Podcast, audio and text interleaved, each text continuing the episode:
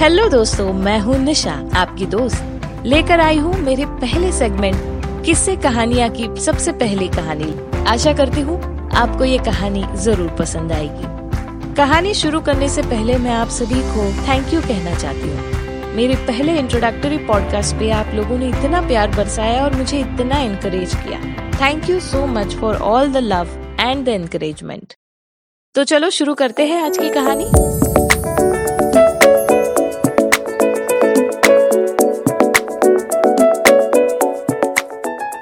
दोस्तों आज की कहानी का नाम है रोटियाँ जिसे लिखा है निशा ठक्कर ने Let's start by taking a look at all the top developments on coronavirus from across India. With two more persons dying due to COVID 19 related issues in Madhya Pradesh, death toll in the state reaches 36. The deceased were found to be COVID positive after their death. There have been 532 confirmed virus cases in Madhya Pradesh. सोफे पे बैठकर news देख रही थी न जाने कई सालों बाद उसे ये फुर्सत मिली थी। सारे काम हो गए थे, बस माँ को सूप पिलाना था और रोटियाँ बनानी थी। 21 दिन के लॉकडाउन के चलते सभी राज्यों की बॉर्डर्स बंद कर दी गई थी। सारे के सारे शहर बंद थे। न कोई घर से बाहर जा पा रहा था, न कोई बाहर से घर आ पा रहा था। सारिका दस दिन पहले ही अपने मायके आई थी, माँ की हार्ट सर्जरी के लिए। सर्जरी तो अच्छे से हो गई, पर सारिका अपने मायके में फंस गई। कोरोना वायरस के देश में फैलने के कारण 22 मार्च के जनता कर्फ्यू के बाद 24 तारीख से पूरा देश 21 दिन के लिए लॉकडाउन कर दिया गया था। सारिका जो 26 तारीख को वापस जाने वाली थी, अब अपने मायके में ही रह गई थी। उसकी माँ का हाल ही में ऑपरेशन हुआ था तो वो खुद उठकर काम नहीं कर सकती थी। मायके में माँ और पापा के अलावा कोई और नहीं था। वहाँ ससुराल में? वहाँ सारिका के सास ससुर, उसका पति प्रवीण और बेटा विराज था। कहने को तो सारिका के अलावा पूरा परिवार साथ में था। पर इनमें से एक भी इंसान घर संभाल पाने वाला नहीं था।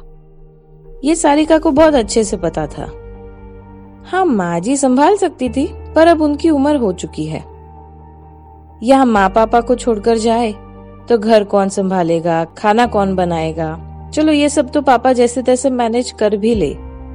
पर माँ का ख्याल रखना भी तो ज़रूरी है। डॉक्टर ने कहा है, दो महीने तक पूरा ख्याल रखना होगा। माँ को पूरा पूरा आराम मिलना चाहिए। और वहाँ अपने ससुराल को छोड़कर यहाँ पे रहे तो वो घर बिखर जाएगा। परेशानी ये थी कि अगर सारिका यहाँ मायके में रहती है तो वहाँ पे उसका घर कौन संभालेगा? इसी की चिंता में वो अपने घर जाने के लिए फ़्लाइट या ट्रेन की टिकट देख रही थी। एक भी साइट पर बुकिंग शुरू नहीं था। मायका या ससुराल? सबसे ज़्यादा मेरी ज़रूरत कहाँ है? इसी सवाल में सारिका उलझी हुई थी। उसका जवाब ढूँढने की कोशिश कर रही थी। जवाब मिल भी जाए तो क्या फ़ायदा? उसे 21 दिन तो मायके में ही रहना था पूरा देश जो लॉकडाउन किया हुआ था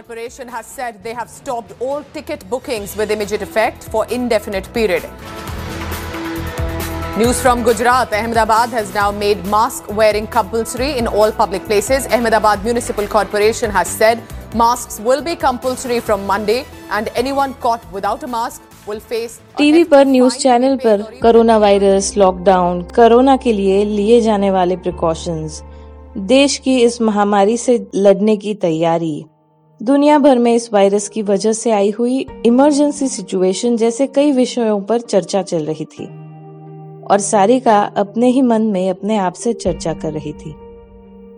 इन सब में वो अपने माँ को सूप पिलाने का समय नहीं भूली।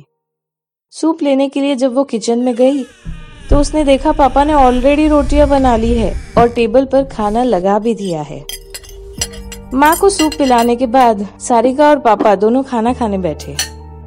पापा के हाथों की टेढ़ी मेढ़ी रोटी का पहला निवाला उसने अपने मुँह में डाला तो उसे अपने परिवार के खाने की चिंता होने लगी।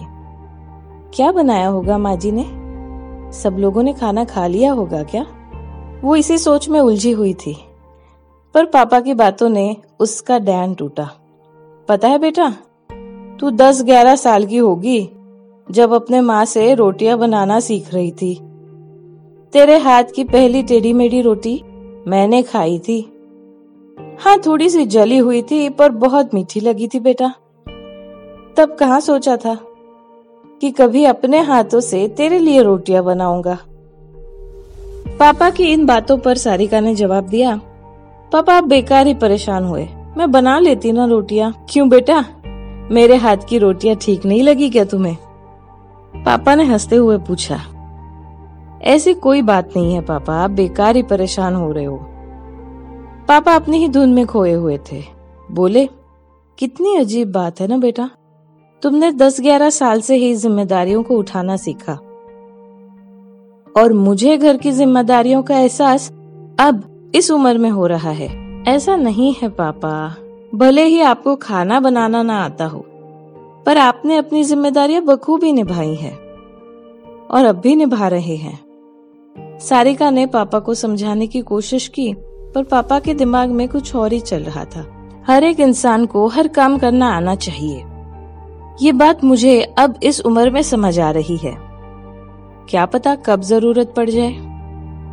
पर सारिका, तुम ना अभी से विराज को सारे काम सिखाना, घर के भी और बाहर के भी। खाने के बाद पापा कुछ देर में आराम करने चले गए। पर सारिका का मन अब भी पापा की बातों में अटका हुआ था। सारिका ने तो ऑलरेडी अपने बेटे विराज को सब काम सिखाने की कोशिश की थी। उसे वो दिन याद आया जब विराज के टेंथ के वेकेशन चल रहे थे और वो किचन में विराज को आटा गूंद कर रोटियाँ कैसे बनाई जाती है सिखा रही थी। पर माँ जी को ये बात बिल्कुल अच्छी नहीं लगी। उन्होंने पूरा घर सर पर उठा लिया। मेरा पोता पढ़ लिख कर बड़ा अफसर बनेगा। तुम उसे लड़कियों वाले काम मत सिखाओ। मर्दों को ये सारे काम करना शोभा नहीं देता। लाख कोशिशों के बावजूद भी सारिका माँ जी को ये नहीं समझा पा रही थी कि बात मर्द या औरत की नहीं है। आत्मनिर्भरता की है। उस दिन के बाद सारिका ने एक दो बार सबसे छुपकर विराज को सिखाने की कोशिश की थी, पर खुलकर सिखाने की हिम्मत करना उसके बस में नहीं था। विराज को भी अच्छा लगता था घर के काम सीखना। विराज की याद आई तो सारिका अपने फ़ोन पर उसकी तस्वीरें देखने लगी। बात करने का मन हुआ तो फ़ोन मिला दिया।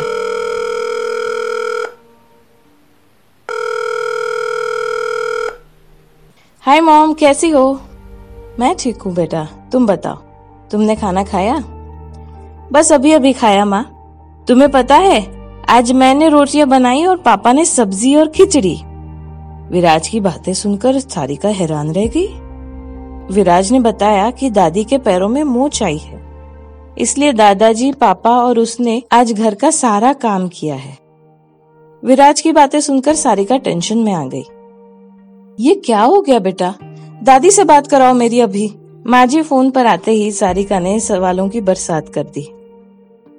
क्या हुआ माँ जी आपको? ज़्यादा लगी तो नहीं ना? डॉक्टर को दिखाया?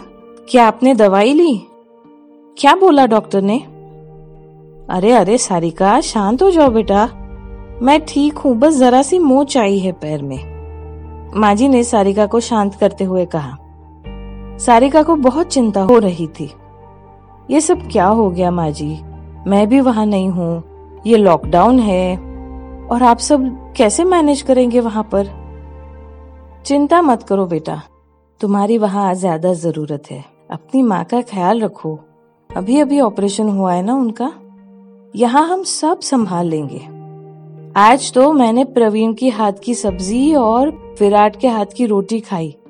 अगर तुम यहाँ होती तो थोड़ी ना मुझे अपने बेटे और पोते के हाथ का बना खाना खाने को मिलता। सारिका बेटा, एक बात कहो।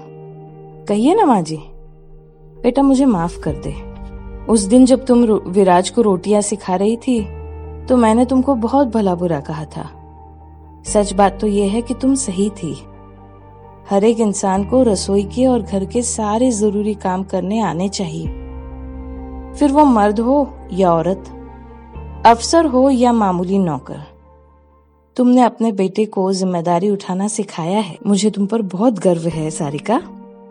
अब मेरी बारी है। तुम देखना, जब तुम लौटोगी ना, तब प्रवीण, विराज और तुम्हारे पापा जी। सबको घर के सारे काम सिखा दूँगी। ये घर और उसकी जिम्मेदारियाँ सिर्फ़ तुम्हारी नहीं है, बेटा। हम सबकी है। ये बातें सुनकर सारिका के चेहरे पर एक मुस्कान आ गई और उसके आँखों में आँसू और मन में एक तसल्ली थी। सही वक्त सब कुछ सिखा देता है। सारिका को लगा, अब उसे अपने घर की चिंता करने की कोई ज़रूरत नहीं है। वो अपने मायके में शांति से कुछ दिन छुट्टी के बिता सकती है। माँ का ख्याल रख सकती है और पापा के हाथ की टेढ़ी मेढ़ी रोटियों का स्वाद ले सकती है।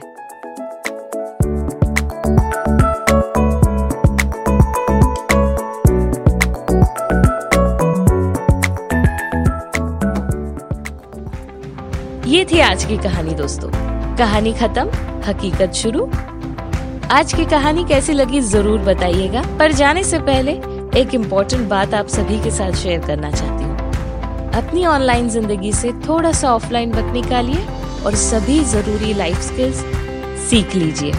क्या पता कब ज़रूरत पड़ जाए? Bye and take care stay home stay safe